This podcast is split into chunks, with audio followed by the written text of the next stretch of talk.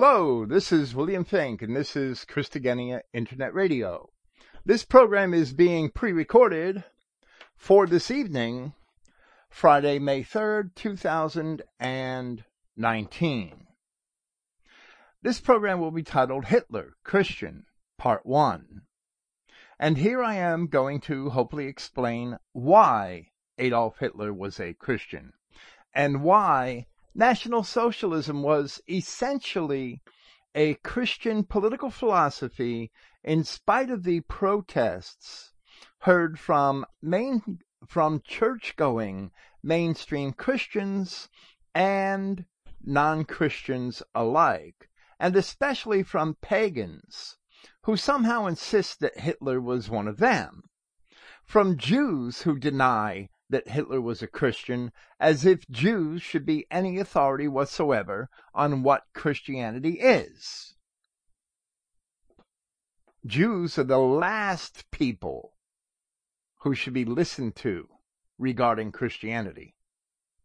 Recently, having presented conversations here with both Dennis Wise and Rosette Delacroix, and it being in the week of Hitler's birthday, this was a subject of both discussions.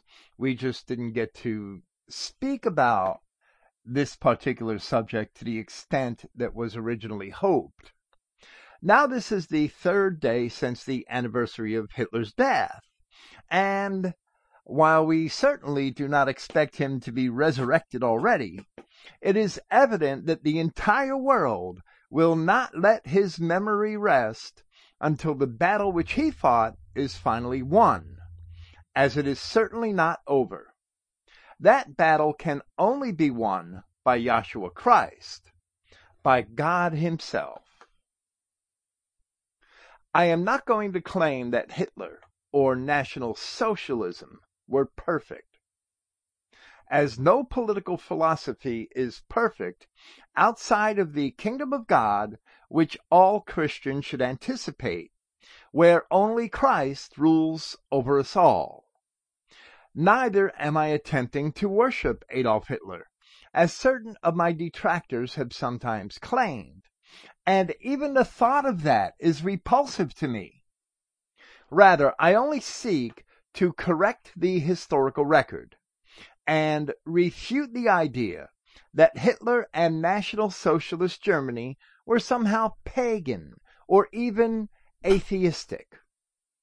Since the Second World War, in a process which actually began many decades or even centuries earlier, most Europeans have become completely alienated from the churches, while the Christian churches in America have become completely co-opted as tools to be used by Jewish interests and a truly anti-Christian fervor for Zionism.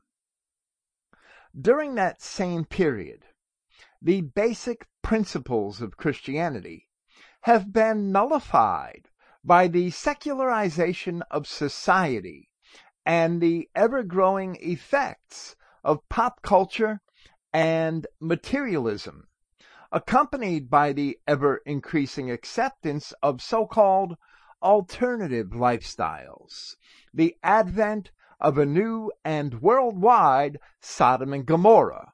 That is the true religious expression of the Jew. So today, many presumed Christians are Christian in name only, and cannot even recognize true Christianity. Pagans also attempt to refute the fact that Hitler was a Christian, but neither do they understand true Christianity.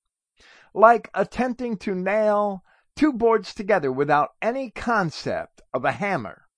Generally, neither group has the appropriate understanding which is necessary to perceive the Christianity of Adolf Hitler or National Socialism. History is never black and white, and there may have been some non-Christians in the ranks of the National Socialists. However, that does not make National Socialism non-Christian.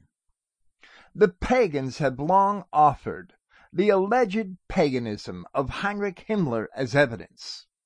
But Dennis Wise recently uncovered some historical remarks from Himmler, which are quite contrary to the pagan claims.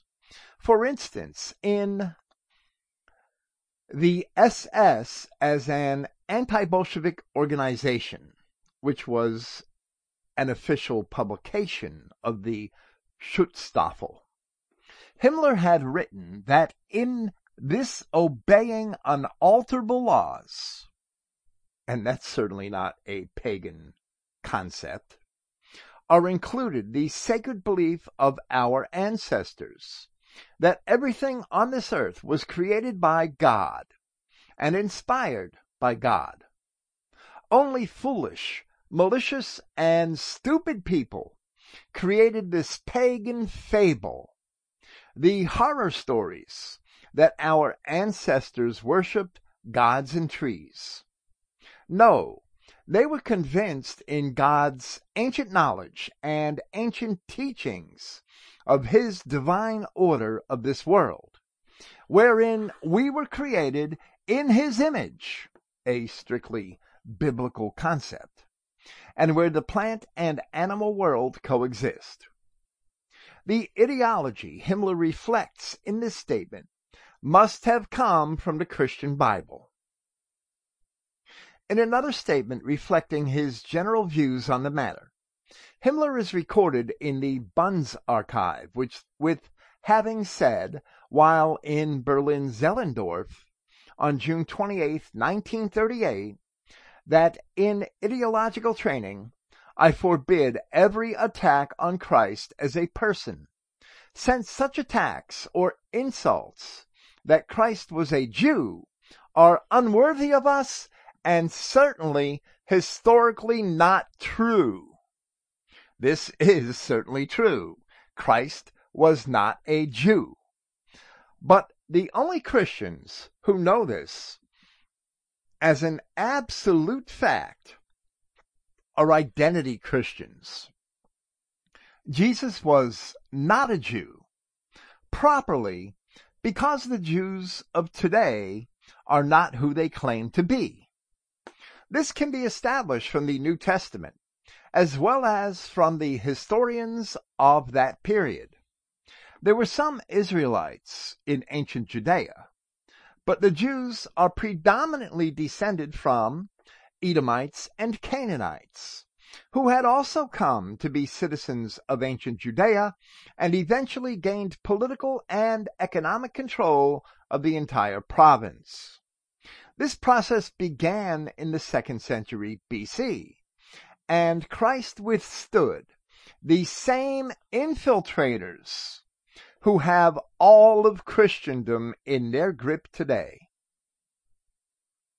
Himmler made this last statement 2 years after he had officially left the church in 1936. But we must ask, what makes a man a Christian? Church membership? Church attendance? Or the way he lives his life and what he professes from his heart and his conscience? By our Christian identity understanding of Scripture, Himmler was probably a better Christian than most popes. Dennis Wise reproduced these citations of Himmler in Part 19 of his series, The Secret Masonic Victory of World War II.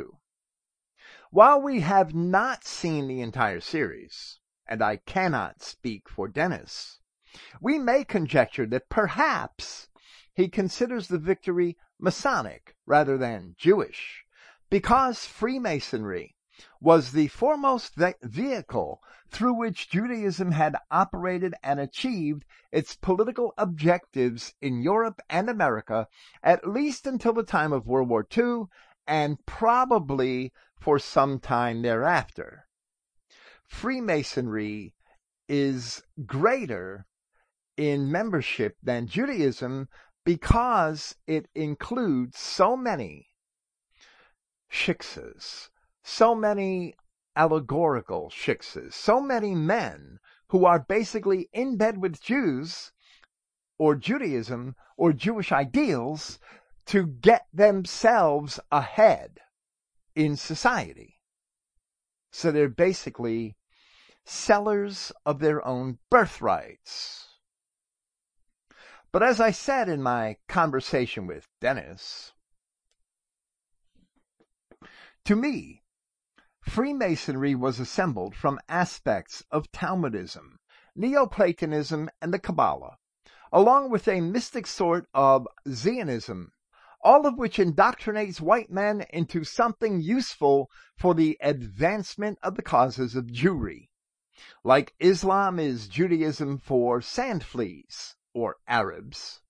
Freemasonry is Judaism for Europeans. Then I also said, but Freemasonry is not the only rabbit hole thrown out there which traps Europeans. You, meaning Dennis Wise, tell me that you have spent a great deal of time arguing with pagans who make these insidious claims that Hitler and the National Socialists were pagan. It is probably true that nothing clouds the issues concerning the last World War in the minds of whites more than the thought that Hitler was a pagan. It is probably the greatest distraction in nationalist circles on the internet, even more so than the arguments relating to flat earth. Of course, the flat earth arguments are also never-ending. But the truth is immaterial, since the arguments themselves only tie up awakening white men and truth-seekers in endless squabbles over an ultimately inconsequential matter. That is a rabbit hole, something which is relatively inconsequential to the immediate circumstances, but redirects the energy of those who should otherwise be focusing on resolving the more crucial matters. If National Socialist Germany was a pagan nation, Christians could gloat that it was punished by God and revel in their own self-righteousness. That's an easy ticket out. But if National Socialist Germany was truly a Christian nation, and if it was a nation which resisted the poison of Judaism and the Jewish subversion of the nations, which Christians have traditionally resisted for nearly 2,000 years, while all the nations involved in the European conflict against Germany were wholly co-opted by Jews and the power of the Jewish banking system, then World War II was indeed a holy war. And that is how Dennis Wise has properly characterized it. Once the Christian underpinnings of National Socialism are recognized, it can no longer be seen apart from its Christian ideals. For that reason, Dennis portrays World War II as a holy war between the last truly Christian nation and the domination of the world by Jewry under the guise of either capitalism or communism. It doesn't matter. That is exactly what it was.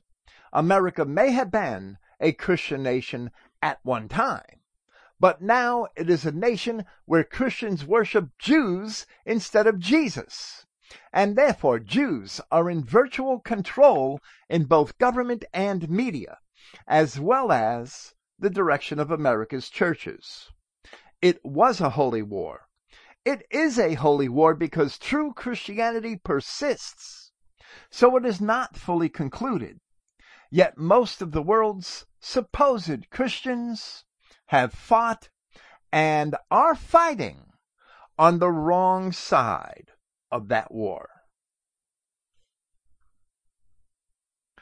There is a video speech available on the internet which records Joseph Goebbels mocking the concept that the National Socialist revival in Germany was purely luck, as the rest of the world was in a deep depression, and in turn he attributed it to God.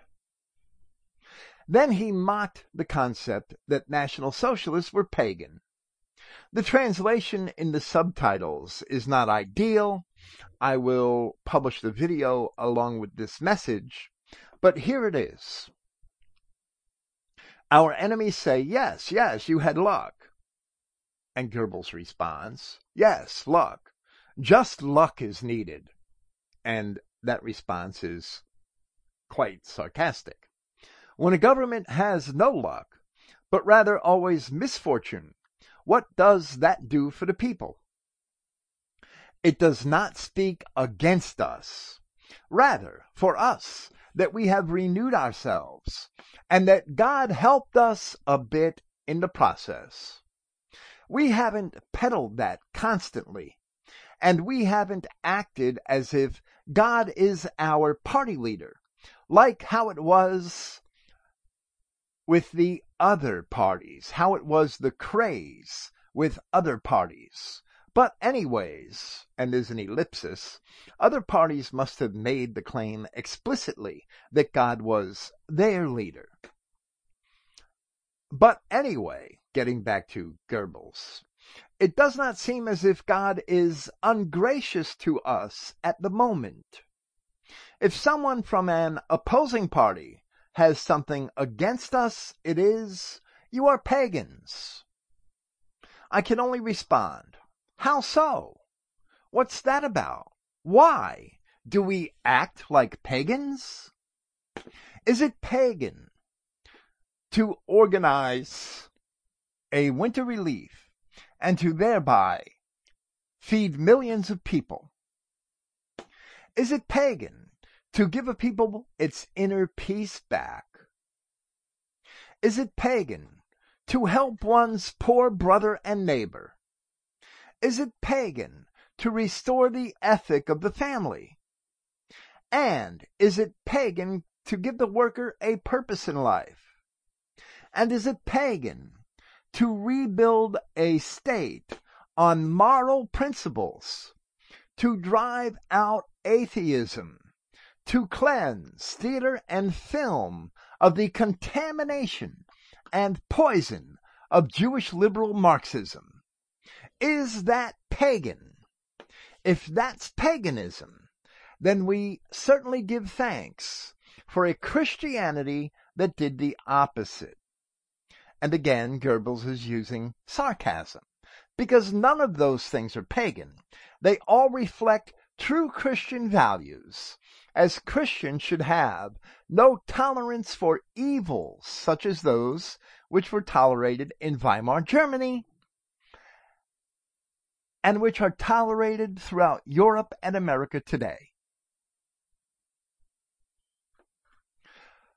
Several years ago here, I began a series which I really haven't yet finished and which I would like to return to one day, titled Martin Luther in Life and Death, and I believe it's probably 11 or 12 parts as it stands, and it covers the period of time from the Reuchlin Affair, which is when the Jews prevented the burning of the Kabbalahs and Talmuds throughout Germany, and they managed to escape that fate.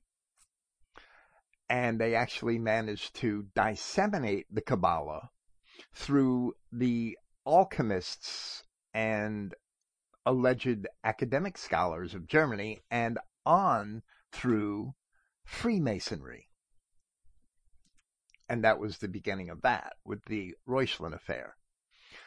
But during the rise of Martin Luther, the pagans in Europe, who eschewed all Christian moral values, who were hedonistic,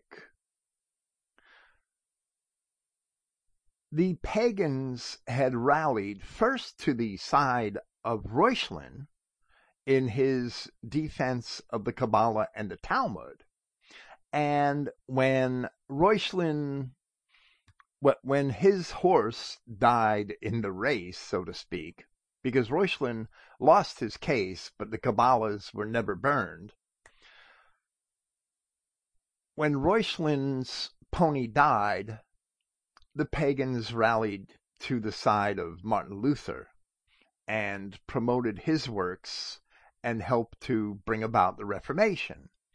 One notable pagan was Ulrich von Hutten, who was a knight and basically who wanted to loot and pillage the Catholic churches and monasteries for his own personal gain. So that is the explosion of the development of neo-paganism in Europe. That's where it began, is right there in the Reformation. And that's a digression. Continuing with Goebbels, from a seemingly better translation of the last part of the speech, because the portions supplied in the video are poorly translated. The churches say, it's in your program that you religiously stand on positive Christian ground. Of course. But as much as we are religiously Christian, we like the churches to be politically National Socialist. In that case, we're united. Then nothing makes us apart anymore. We don't want to intrude in the matters of the church either. None of us feels the need to be a political reformer. But on the contrary, we're very earthly minded. It's not our duty to worry about the afterlife, but rather about this world, the realm of politicians. We therefore want to clearly distinguish these two spheres one from another. We are a political party, so we provide a better existence on earth, while the church sees to it that our people go to heaven. And of course, we don't necessarily agree with the separation of church and state, but we will leave it for what it is. Like Hitler, Goebbels was raised a Catholic, and these last expressions of his reflect the Catholic training. If Christianity has no efficacy in the world, and I should say we don't necessarily agree with the separation of Christianity and state, because none of the mainstream churches, including the Catholic Church or the Orthodox Church, none of them are truly Christian. If Christianity has no efficacy in the world, and if governments cannot operate in accord with Christian principles, then Christianity is useless. But Goebbels certainly did explain how National Socialist Germany operated under Christian principles. None of the points upon which Goebbels refuted the idea that National Socialists were pagans can be consistently credited to any of the presumed pagans described in ancient pagan literature. But they are all insisted upon by true Christianity and the Christ of the Gospel accounts. A comparison of Hitler's philosophy as it was expressed in Mein Kampf and as it was implemented in National Socialist Germany certainly does prove that Adolf Hitler was a true Christian and that National Socialism was grounded in Christian principles, where he said, none of us feels the need to be a political reformer. Goebbels meant that it is not in the sphere of politics to reform the churches. The National Socialists had problems with the churches, but did not want to meddle in church doctrine, ostensibly because they were no theologians and claimed no authority in that realm. So in Volume 1, Chapter 12 of Mein Kampf, Hitler explains why he was unhappy with the churches, in part, and he wrote, "The movement steadfastly refuses to take up any stand in regard to those problems which are either outside of its sphere of political work or seem to have no fundamental importance for us. It does not aim at bringing about a religious reformation, but rather a political reorganization of our people. It looks upon the two religious denominations as equally valuable mainstays for the existence of our people, and therefore it makes war on all those parties which would degrade this foundation on which the religious and moral stability of our people is based, to an instrument in the service of party interests." In other words, they wouldn't degrade either of the two denominations to an instrument in the service of party interests. The two religious denominations being discussed here are the Roman Catholic and the Lutheran churches. Hitler left little room for any esteem of paganism or any other non-Christian religion in his political philosophy. However, he was in many ways unhappy with the churches. One significant reason for Hitler's disenchantment with the churches is expressed in Volume 1, Chapter 10 of Mein Kampf, which is titled "Why the Second Reich Collapsed." While the two Christian denominations maintained missions in Asia and Africa for the purpose of securing new adherents to the faith, these same denominations were losing millions and millions of their adherents at home in Europe. These former adherents either gave up religion wholly as a directive force in their lives, or they adopted their own interpretation of it. The consequences of this were especially felt in the moral life of the country.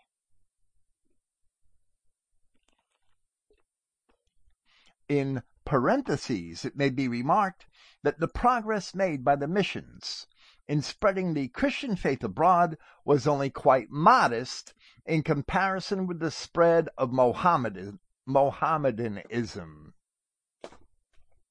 Of course, Identity Christians would agree that churches do not need to send missionaries to Africa at all, and that Christianity does not prosper among them. And we can add Asia to that list. Neither should Africans be brought into European nations, as Hitler had said in Volume 2, Chapter 2 of Mein Kampf, subtitled "The State," but it is almost inconceivable how such a mistake could be made as to think that a nigger or a Chinaman will become a German because he has learned the German language and is willing to speak German for the future, and even to cast his vote for a German political party. Our bourgeois nationalists, that's the equivalent of these alt-right civic nationalists here in America, our bourgeois nationalists, the William Buckley, Jared Taylor crowd, could never clearly see that such a process of Germanization is in reality de-Germanization. For even if all the outstanding and visible differences between the various peoples could be bridged over and finally wiped out by the use of a common language, that would produce a process of bastardization, which in this case would not signify Germanization, but the annihilation of the German element. In the course of history, it has happened only too often that a conquering race succeeded by external force in compelling the people whom they subjected to speak the tongue of the conqueror, and that after 1,000 years, their language was spoken by another people, and that thus the conqueror finally turned out to be the conquered. Just look at Mexico and all of Latin America after only a couple of hundred years. In this, Hitler was right. The German churches should have care only for the German people. Paul of Tarsus left no instructions for churches to evangelize other races. But in fact, towards the end of his own ministry, he said that I stand and am judged for the hope of the promise made of God unto our fathers, unto which promise our 12 tribes, instantly serving God day and night, hope to come. When one examines the historical lists, there are no black Africans, brown Arabs, or yellow Asians among those 12 tribes, and therefore Paul wrote no epistles to any of them. Now, the National Socialists did not understand the implications of that, but instead they naturally understood that the primary care which Christians should have is for their own people. That concept is also expressed in the gospel. Hitler also criticized the churches for forcing its officials to be celibate, and he understood that there was no real basis for the practice in Scripture.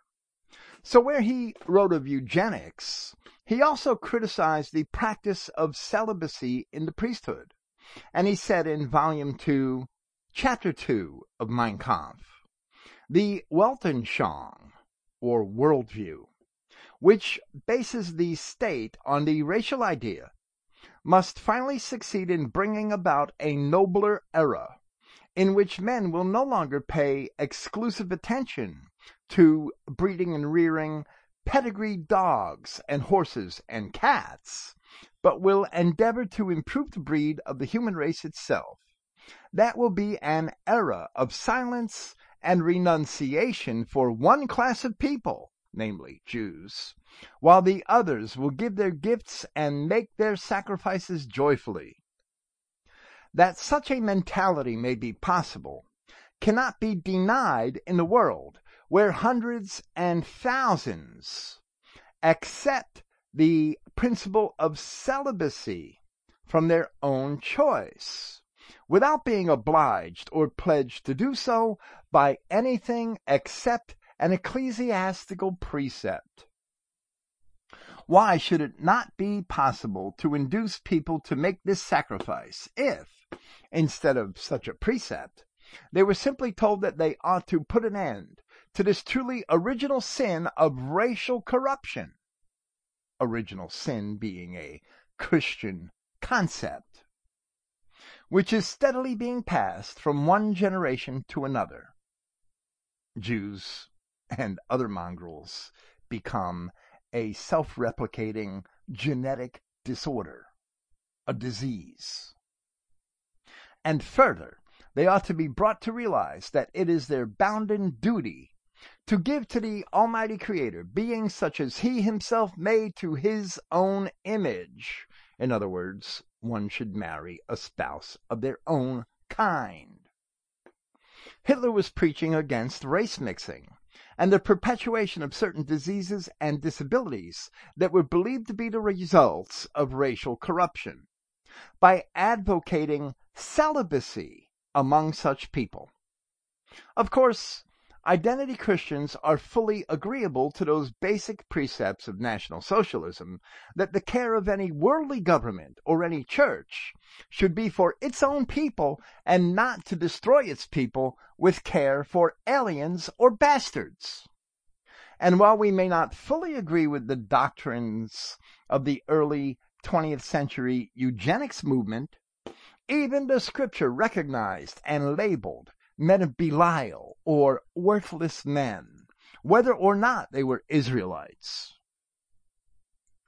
Furthermore, what Hitler had said about the importation of aliens, resulting in the ultimate destruction of the host nation, is the first lesson in the Bible concerning the ancient kingdoms of Israel. They were told to drive out all of the Canaanites, and when they failed, the Canaanites ultimately succeeded in corrupting the kingdom, and that caused its ultimate demise. They were explicitly warned that would happen, and rather than obey the warning, they sought to acclimate their enemies, and it cost them their entire heritage. They sought to acclimate their enemies to a position of subservience. But the Christianity of National Socialism is much deeper than any general agreement with the Christian identity understanding of race and scripture. To demonstrate that, much of the following material is adapted from my commentary on the Gospel of Matthew, particularly on Matthew chapter 6, from my June 2013 presentation of National Socialist German Economic Policy, and from my first discussions of Hitler and Christianity, presented at the Mein Kampf project in the autumn of 2009. In Matthew chapter 6, Christ informs us that a man cannot serve both God and wealth, or mammon, which is also a rebuke to the individualism such as we find today in our consumer-oriented society. No one is able to serve two masters, for either he would hate the one and love the other, or he would endure the one and despise the other. You are not able to serve God and riches. Mammon is the name of the Syrian god of wealth. So we had translated the word as riches in order to make its meaning more clear. Christ was not a Marxist, but he would also certainly despise capitalism. Today, our capitalist society has once again made a god out of money. And that same phenomenon had infected 19th century Germany. So Hitler wrote the following in Volume 1, Chapter 10 of Mein Kampf, which is titled Why the Second Reich Collapsed. In proportion to the extent that commerce assumed definite control of the state, as it has every state in modern times, money became more and more of a god whom all had to serve and bow down to, just as the Jews had professed they would do in the protocols of Zion, that gold would become the new king. Heavenly gods became more and more old-fashioned, and were laid away in the corners to make room for the worship of mammon, a Christian term. We really only know that term from our New Testament, and perhaps, but I'm not sure, perhaps a few old inscriptions, but we really only know the term from the New Testament. Heavenly gods became more and more old-fashioned and were laid away in the corners to make room for the worship of mammon. And thus began a period of utter degeneration, which became specially pernicious because it set in at the time when the nation was far more than ever in need of an exalted idea, for a critical hour was threatening. Germany should have been prepared to protect with the sword her efforts to win her own daily bread in a peaceful way. Hitler went on to describe how the Jew ultimately undermined the governments of Europe as money became God, even to the point that Jewish bankers were granted titles of nobility, and the nobility began intermarrying with those Jews. He explained how this happened in Prussia, and it also happened in England, probably at an even greater magnitude. Notably, Hitler described the phenomenon in the same manner that Christ had described it, and agreed with the principles which Christ had explained. Elsewhere, Christ had told his followers that if any man will come after me, let him deny himself and take up his cross and follow me, which is recorded in 3 of the Gospels. He did not mean that they must also be crucified, but rather that they should spend their lives for the benefit of their brethren, which is what he had done. So we read in Matthew chapter 20, "You know that the princes of the nations exercise dominion over them, and they that are great exercise authority upon them. But it shall not be so among you. But whosoever will be great among you, let him be your minister. And whosoever will be chief among you, let him be your servant. Even as the Son of Man came not to be ministered unto, but to minister, and to give his life a ransom for many." Then we read in John chapter 15, "If you keep my commandments, ye shall abide in my love. This is my commandment, that ye love one another as I have loved you. Greater love has no man than this, that a man lay down his life for his friends." The Christian concept of community, the Christian concept of the kingdom of heaven, begins with the principle of self-sacrifice for the benefit of one's own brethren. There are many other scriptures which corroborate this assertion. For instance, those who sought to follow Christ,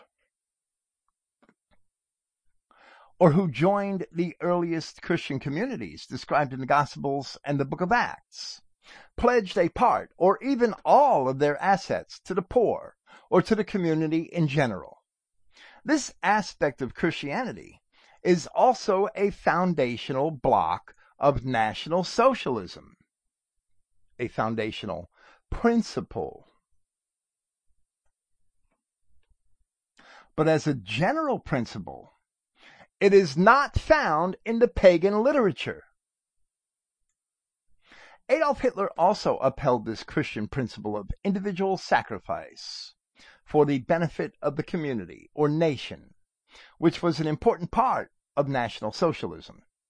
So he wrote the following in Volume 1, Chapter 11 of Mein Kampf, the chapter subtitled Race and People. "In the German language, we have a word which admirably expresses this underlying spirit of all work. It is Pflichterfüllung, which means the service of the common weal, or commonwealth, before the consideration of one's own interests. The fundamental spirit out of which this kind of activity springs is the contradistinction of egotism, and we call it idealism. By this we mean to signify the willingness of the individual to make sacrifices for the community and his fellow men.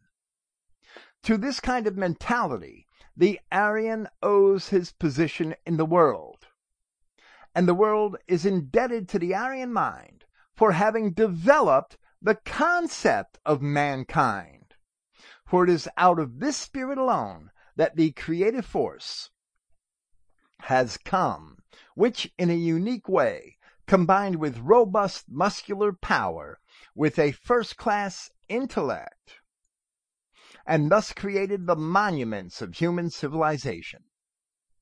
Then, taking this concept a step further, he said in Volume 2, Chapter 2 of Mein Kampf, subtitled The State, "The man who loves his nation can prove the sincerity of this sentiment only by being ready to make sacrifices for the nation's welfare. There is no such thing as a national sentiment which is directed towards personal interests, and there is no such thing as a nationalism that embraces only certain classes. The Bible calls that respected persons, and it is described in that exact way as the favoring of persons from certain classes in chapter 2 of the Epistle of James." returning to Hitler, hurrahing or cheering, proves nothing and does not confer the right to call oneself national if behind that shout there is no sincere preoccupation for the conservation of the nation's well-being. One can be proud of one's people only if there is no class of which one need to be ashamed. When one half of a nation is sunk in misery and worn out by hard distress, or even depraved or degenerate, like we see in America today, that nation presents such an unattractive picture that nobody can feel proud to belong to it. It is only when a nation is sound in all its members, physically and morally, that the joy of belonging to it can be properly intensified to the supreme feeling which we call national pride. But this pride, in its highest form, can only be felt by those who know the greatness of their nation. Paraphrasing Christ had said that if one desires to follow after me, he must deny himself and take up his cross and follow me. This statement reflects one of the most important principles of Christianity, which most Christians today are not even cognizant of, even among those who claim to be identity Christians. We should give our lives for our brethren as Christ gave his life for us. That does not necessarily mean that we must die for our race, except, of course, if it were truly necessary. But rather, it means that we should devote our lives to our race, whether in life or by death. Germany's Christian government under Adolf Hitler actually built that precept into their political philosophy, that an individual should live for the sake of his nation and devote his life to its well-being. If we all lived in such a manner that we put the interests of our kinsmen ahead of our own, then we would have heaven indeed. Some of our own Christian states here in America were founded on the same principle of service of the common weal, which is what the word commonwealth means. Of course, it does not mean forced redistribution of wealth and welfare handouts. Massachusetts, Virginia, Kentucky, they didn't start out as Marxist states. The American Commonwealth states were not originally Marxist, they were Christian. Christianity denies handouts to those who are able to work. For that, we should compare Hitler's condemnation of state-mandated charity in Mein Kampf to the words of Paul of Tarsus in 2 Thessalonians chapter 3. From Mein Kampf, volume 1, chapter 2.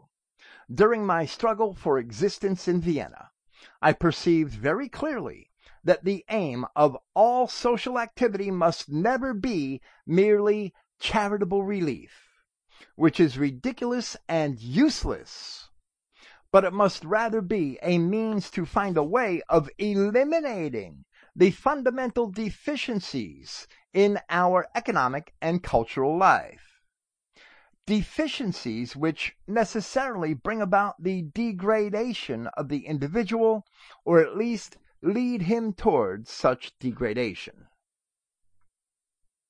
Now from 2 Thessalonians chapter 3, from verse 10. For even when we were with you, this we commanded you, that if any would not work, neither should he eat. For we hear that there are some which walk among you disorderly, working not at all, but are busybodies. Apparatchiks and bureaucrats would be such busybodies. Cops would be such busybodies to a great degree. The famous 14 words were actually taken from Adolf Hitler, but they were watered down in a fashion which unrighteously removes God from the equation. Hitler actually wrote in volume 1, chapter 9 of Mein Kampf, "What we have to fight for is the necessary security for the existence and increase of our race and people, the subsistence of its children, and the maintenance of our racial stock unmixed, the freedom and independence of the fatherland, so that our people may be enabled to fulfill the mission assigned to it by the Creator. There are your 14 words. They're more like several dozen words. I may add once again that to build the kingdom of heaven, which Hitler understood that only the Aryan man could do, the idea of giving one's life for one's people does not necessarily mean dying for them. What it means is that one should devote his life to their well-being. But whosoever will be great among you, let him be your minister, and whosoever will be chief among you, let him be your servant. Hitler's own thought in this area is a perfect product of the gospel, and he stressed the need for individual sacrifice on behalf of the race through his writings and speeches. That is true socialism, but it is not Marxism. It is not forced redistribution of wealth. It is not free handouts to those who won't work, financed by those who do work. As Paul had said, if a man doesn't work, then neither should he eat. Now, to examine a few other New Testament scriptures to further demonstrate that this self-sacrifice is a fundamental Christian principle. From John chapter 10, I and the Good Shepherd. The Good Shepherd gives his life for the sheep. I am the Good Shepherd, and know my sheep, and am known of mine. They're not Kaffirs, Ethiopians, or Chinamen. As the Father knoweth me, even so I know the Father, and I lay down my life for the sheep. Therefore does my Father love me, because I lay down my life for the sheep, that I might take it again. From Matthew, because the Aryan man should know that he has an eternal spirit. From Matthew chapter 10, and he that takes not his cross and follows after me is not worthy of me. He that finds his life shall lose it. In other words, if you love doing things for yourself, if you work only for your own personal interests, you will lose your life. And he that loses his life for my sake, he that sacrifices his life for his people, shall find it. From Matthew chapter 23, neither be ye called masters, for one is your master, even Christ. But he that is greatest among you shall be your servant, and whoever shall exalt himself shall be abased, and he that shall humble himself shall be exalted. You humble yourself by being willing to forego your own personal interests for the benefit of your people.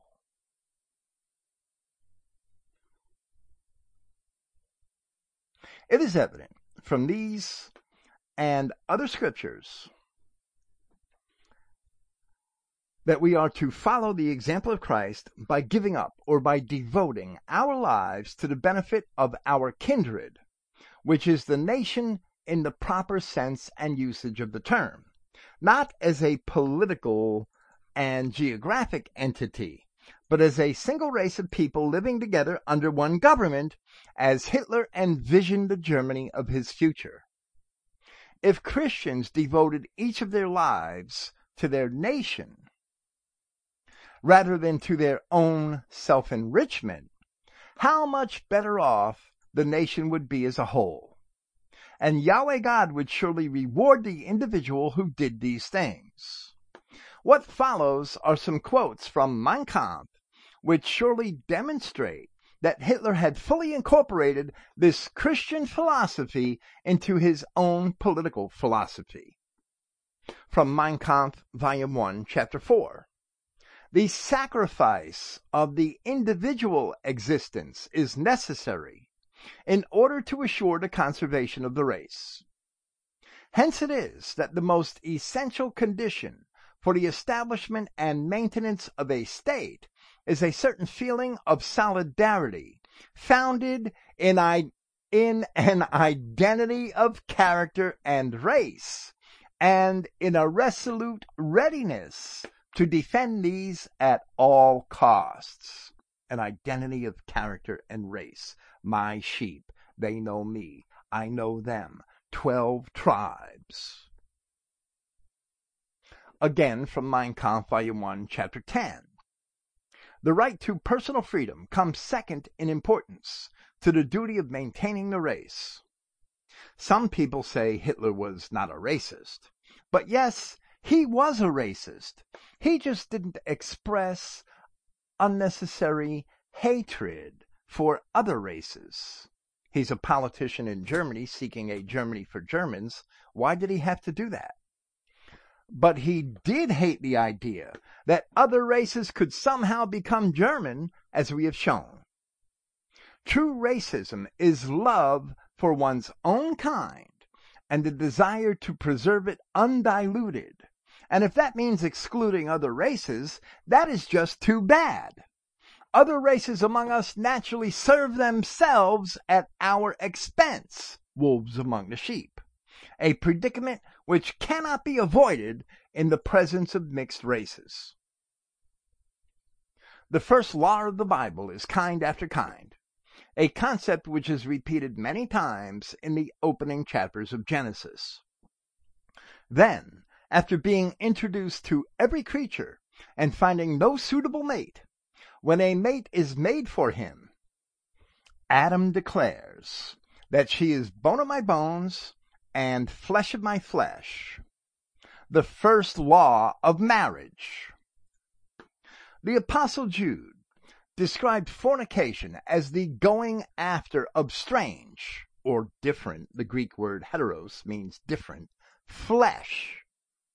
And in his first epistle to the Corinthians, Paul of Tarsus used that same word, fornication, to describe the race mixing which occurred in Numbers chapter 25 on the plains of Moab.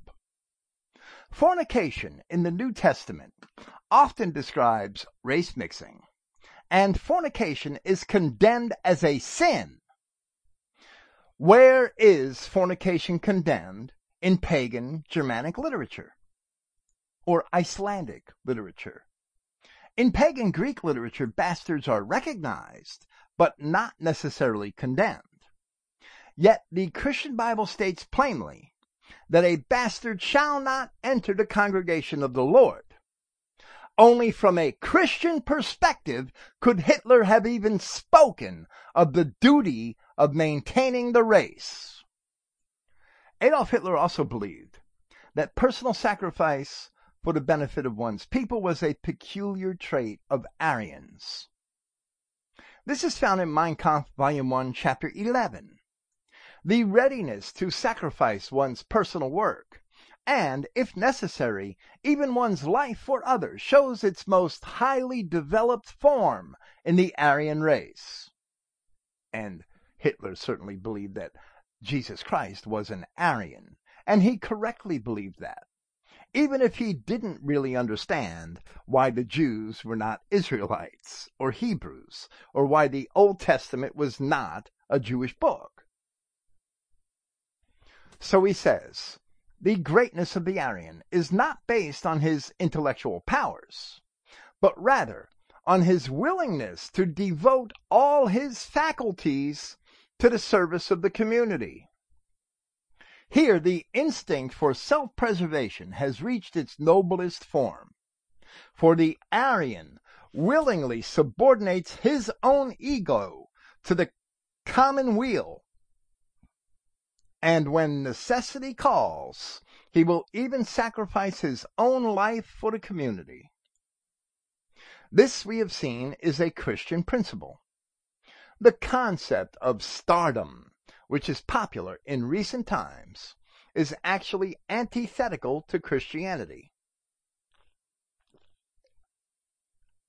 To the Jew, a unified nation is anathema.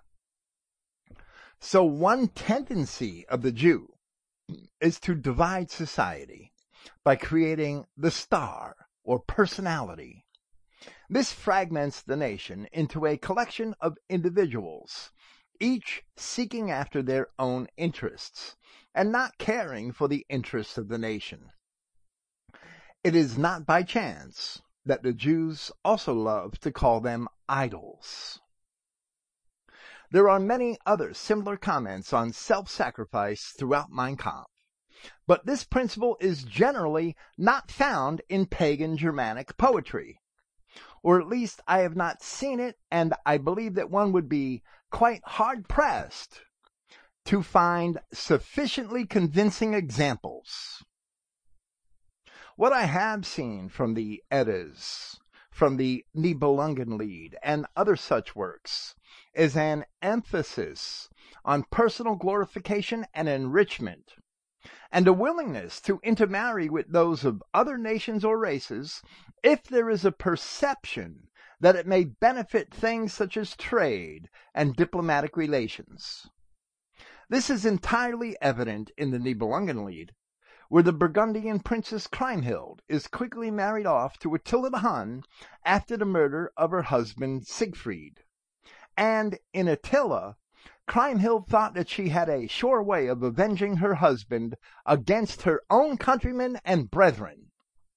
In the end, Hagen, her husband's killer, was slain, but so was her brother, the Burgundian King Gunther, and then Kriemhild herself, all out of the undue desires for vengeance and for gold. Adolf Hitler understood the words of Christ, that those who seek to follow him must follow his example and devote their lives to the well-being of their race.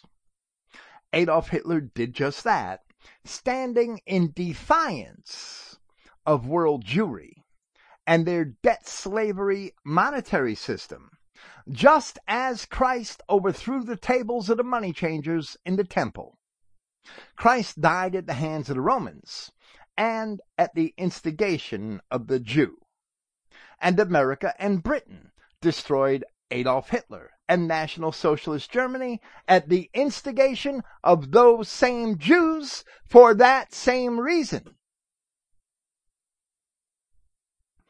Have Anglo-Americans as a people followed Christ by slaying their own German brethren on behalf of the Antichrist Jews? The resulting multicultural mess which we are embroiled in today, where we are overrun with Orientals, Arabs, mestizos, and blacks, is our reward for doing the work of Satan, which is world Jewry.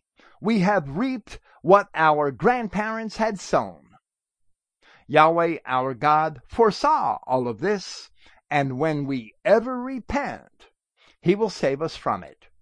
But repentance must be preceded by a recognition of one's sin.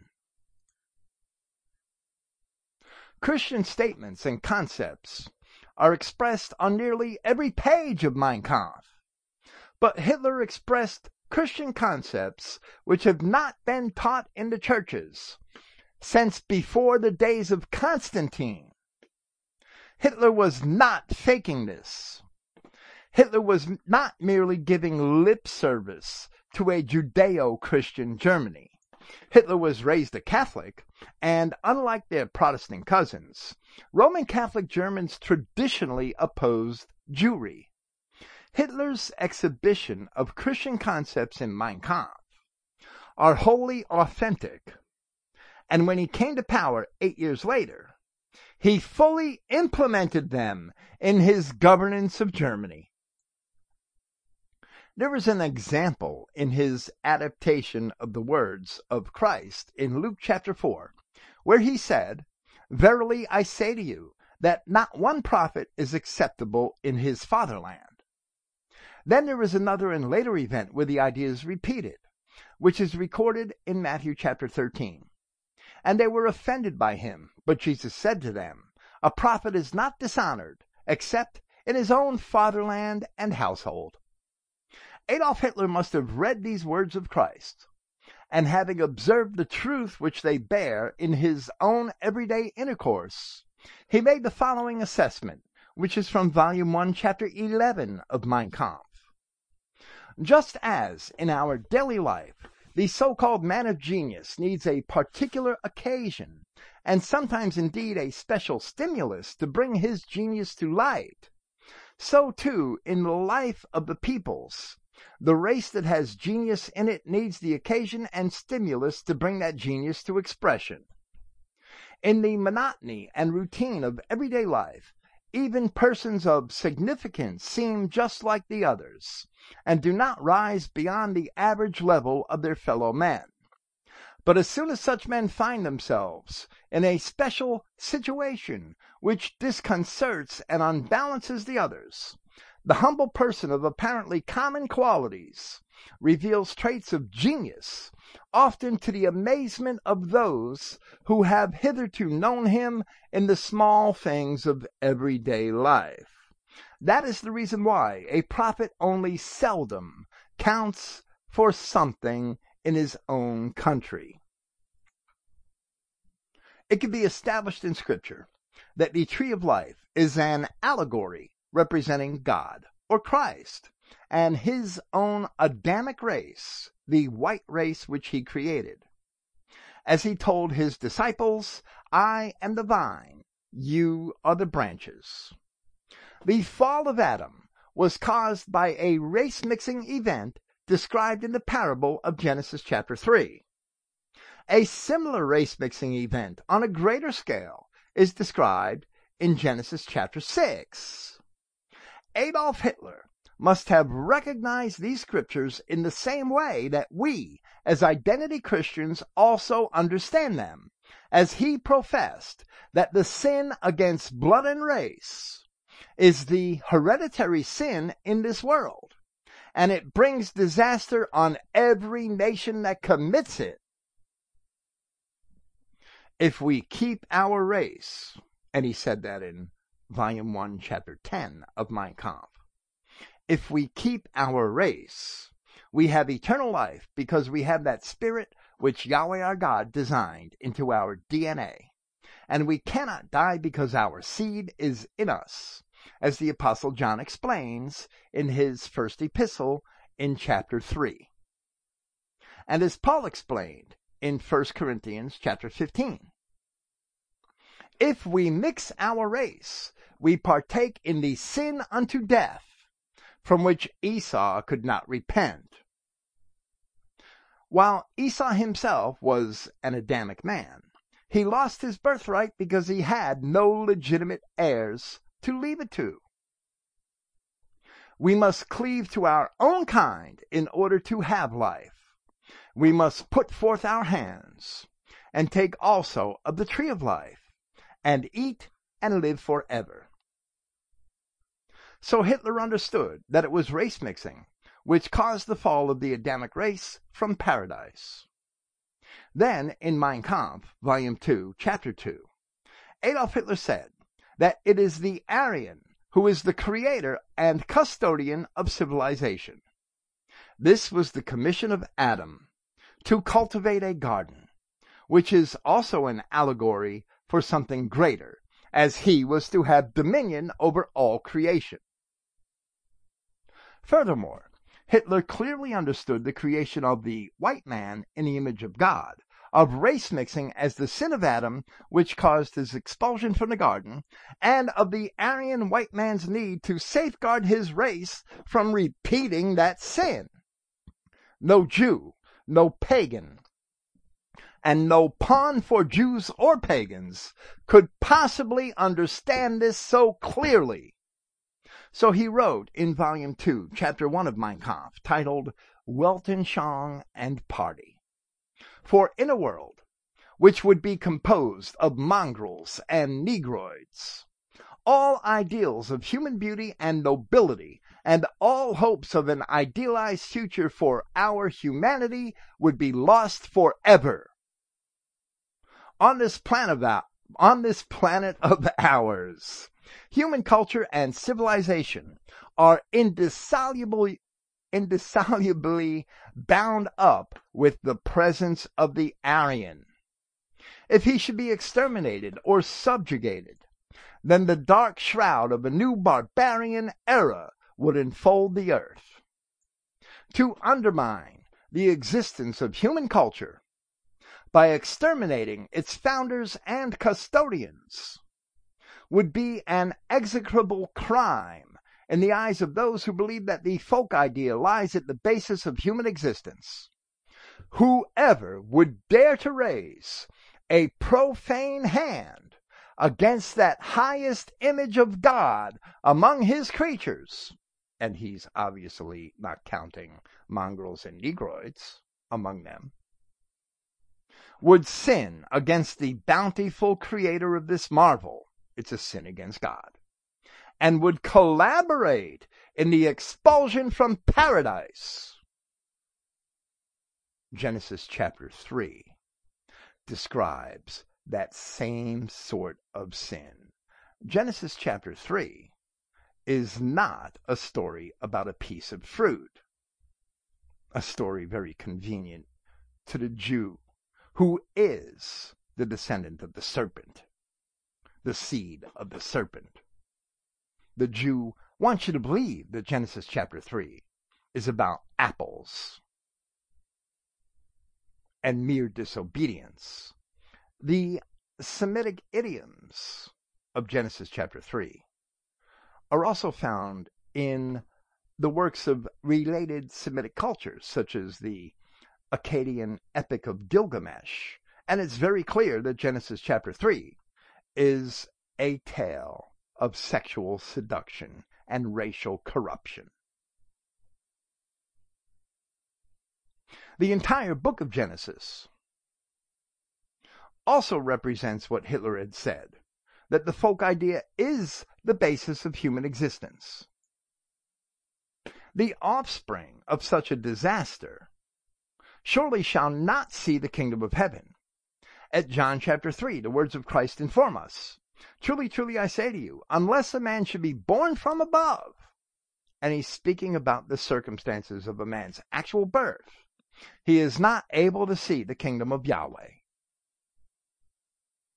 With that understanding, in Volume 1, Chapter 11, titled Race and People, in Mein Kampf, Hitler wrote, "For the original sin committed in paradise has always been followed by the expulsion of the guilty parties." This Christian concept is found throughout Mein Kampf, and it was never a pagan concept. There are many other such citations which may be made. Adolf Hitler also understood, to get into the more obscure aspects of Scripture, Adolf Hitler also understood the animal nature in man and the ability of man to rise above that nature, where he wrote the following in that same chapter of Mein Kampf. "Among the most primitive organisms is the instinct for self-preservation does not extend beyond the care of the individual ego. Even the mothers of animals, when their offspring reach a certain age, will have nothing to do with them. Egotism, as we call this passion, is so predominant that it includes even the time element, which means that the present moment is deemed the most important and that nothing is left to the future. And this is the observable attitude of the non-white races. They eat and pillage everything and have no care for saving for tomorrow or for stewardship. The animal lives only for itself, searching for food only when it feels hunger, and fighting only for the preservation of its own life." That's the character of the Negro. as long as the instinct for self-preservation manifests itself exclusively in such a way, there is no basis for the establishment of a community, not even the most primitive form of all, that is to say, the family, the society formed by the male with the female, where it goes beyond the mere conditions of mating, calls for the extension of the instinct of self-preservation, since the readiness to fight for one's ego has to be extended also to the mate. The male sometimes provides food for the female, but in most cases both parents provide food for the offspring. Almost always they are ready to protect and defend each other, so that here we find the first, though infinitely simple, manifestation of the spirit of sacrifice. As soon as this spirit extends beyond the narrow limits of the family, we have the conditions under which larger associations and finally even states can be formed. In his epistle to the Romans in chapter 7, Paul of Tarsus went to great lengths to describe the inherently sinful nature of the fleshly man, and the fact that, understanding the laws of God, man could overcome that fleshly nature and strive for a higher spiritual ideal. That spiritual ideal is explained again in contrast to the sinful works of the flesh in Galatians chapter 5. That spiritual ideal is necessary for man to lay aside the ego and seek the kingdom of heaven, conduct himself in a way that's amenable to all of his brethren so that they can all function together as a society. Here, Adolf Hitler was describing that exact same concept, but in his own words. While it is my own contention that the base races can never achieve that ideal, and history proves that as well, Hitler understood that only the Aryan man could extend the concept to the level of an entire nation or kingdom. But the spiritual ideal could never be abandoned for the base desires of commerce, as the ancient Israelites had also done, and for which they were condemned in Hosea chapter 2. In the National Socialist German Economic Policy, we read under the subtitle, State and Business. The basis for all government intervention in business in Germany is to be found in the National Socialist conception of the relation between business and the state. According to the German theory, business is subordinated to the state. Formerly, like it is in America today, formerly, like it is everywhere in Europe now, it was believed that the fate of the state and of the nation lay in business. So corporations control the state. That's the situation found throughout the West today. For it was said that business was of such great importance and so powerful that it controlled the state and determined state policies. Of course, it was said by Jews and promoted in the Jewish media until it became a factoid and then a matter of fact.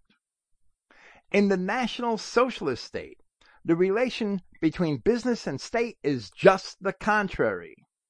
Today, the state or state policy controls or rules business.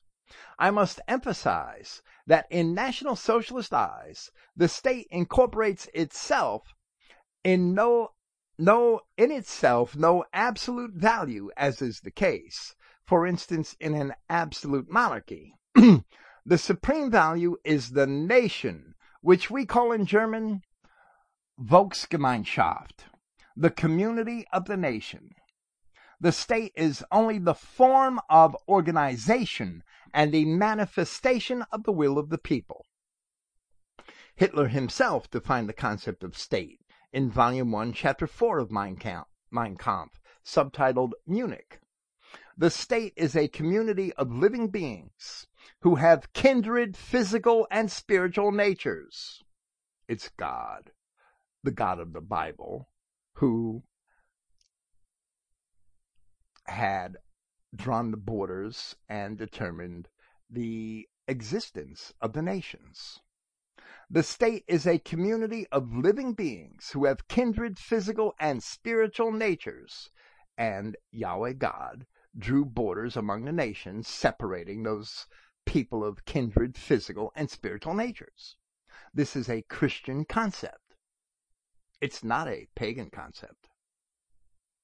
Organized for the purpose of assuring the conservation of their own kind and to help towards fulfilling those ends which Providence has assigned to that particular race or racial branch.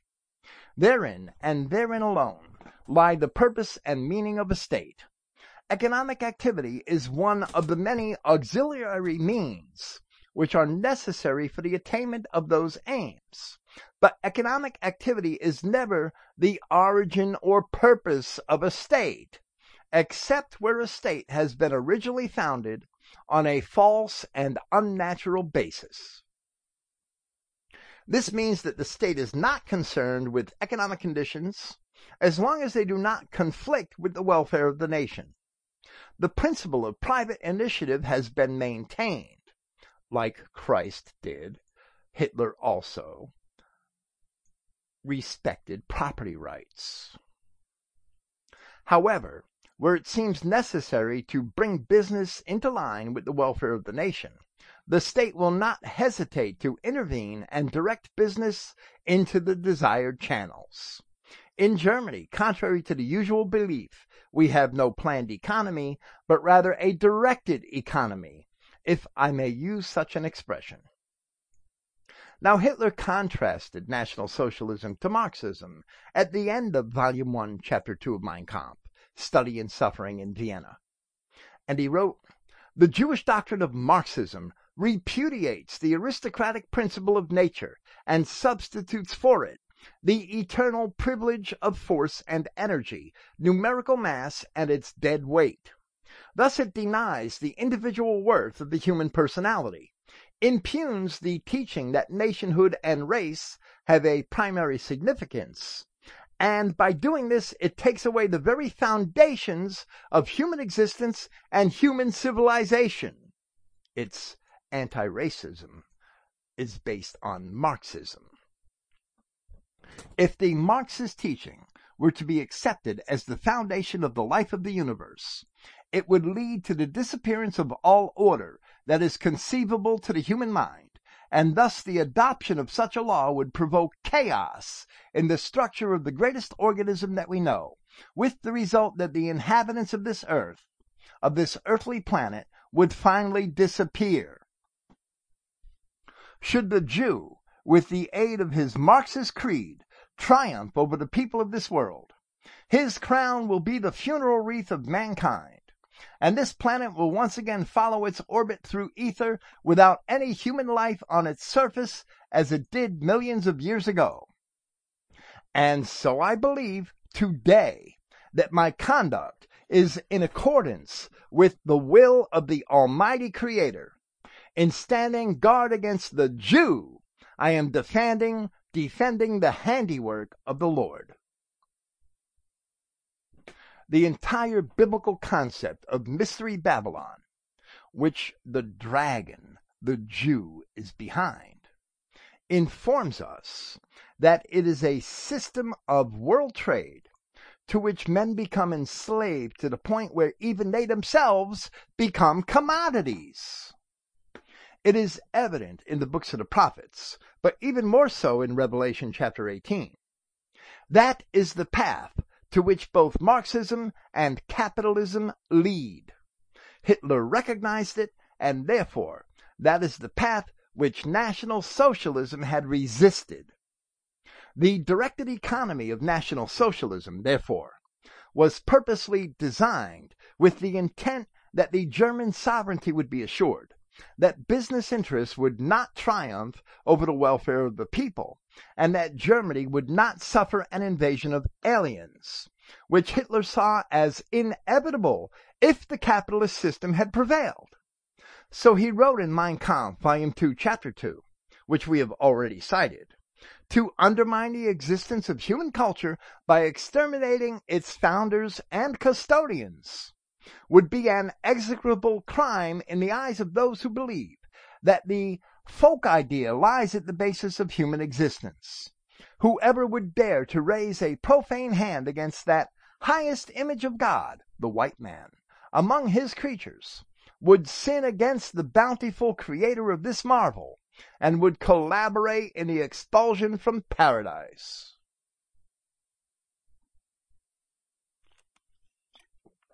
Mein Kampf is a recognition of world problems from a particular German Christian point of view, explained using Christian language and symbols, and presenting solutions to those problems for Germany through a return to basic Christian principles. Therefore, National Socialism is Christian in its very essence. But because modern so-called Christians have been absorbed in church language and customs and ornaments, nothing of which are truly Christian, and in the false doctrines of universal churches, they cannot even recognize National Socialist Christianity. In Adolf Hitler's National Socialism, Christianity may not have always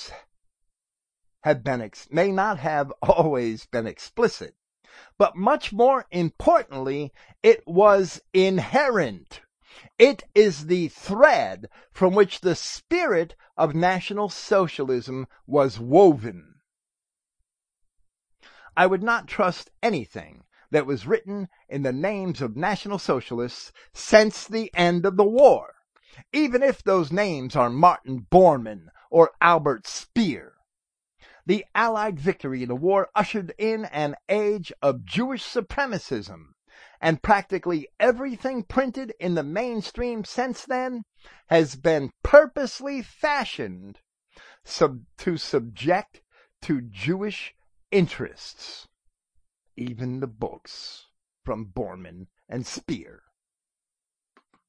When I decided on this presentation, I thought I could finish it in a single evening, but there are still many things to discuss. We will revisit this subject again, Yahweh willing, in the near future. Thank you for listening. Praise Yahweh, the God of Israel, and the eternal enemy of every Jew. And good night.